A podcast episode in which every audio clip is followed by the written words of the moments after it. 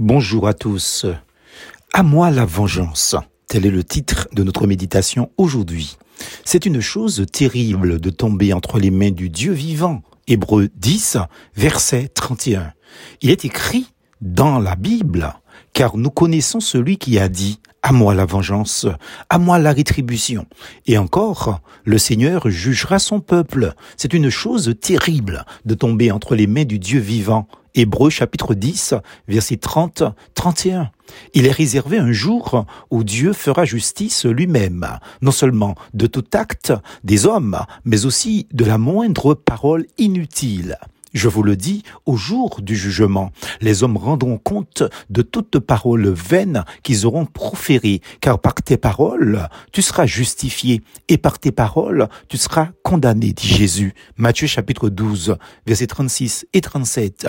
C'est l'une des raisons pour lesquelles Dieu demande à l'homme de ne pas se faire juge et vengeur, particulièrement à ceux qui se disent croyants ou enfants de Dieu. Jean chapitre 1 verset 12. Ceux-ci doivent s'en remettre à Dieu le Père, mais la volonté divine est que tous les hommes adoptent ce principe et obéissent à ce commandement. La vengeance appartient à Dieu seul et non à l'homme. Pourquoi?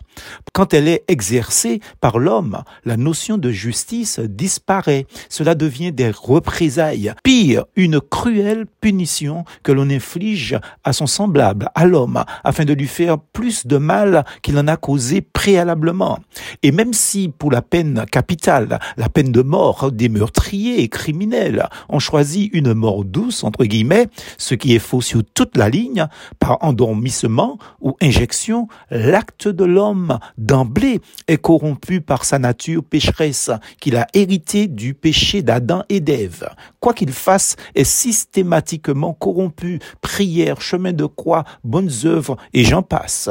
Seul Christ, par son sang, rend la dévotion de l'homme acceptable devant Dieu. Bref, la vengeance humaine ne sera jamais justice, car venant d'un homme à nature dévoyée par le péché. Il risque, à cause du vieil homme, d'aller au-delà de l'acte de justice qu'il veut accomplir et ce qui devait être considéré comme une justice réparatrice se transformera en un acte de scélératesse. Sa justice sera considérée comme un crime, comme une atteinte à l'intégrité physique de son prochain.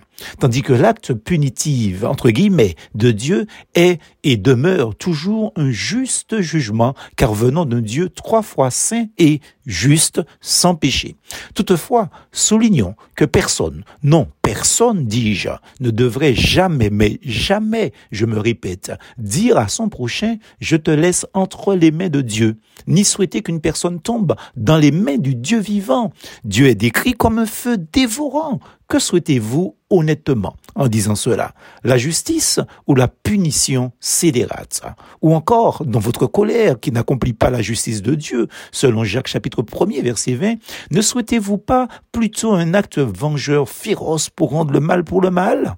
Pour finir, n'oubliez jamais que c'est une chose terrible de tomber entre ses mains.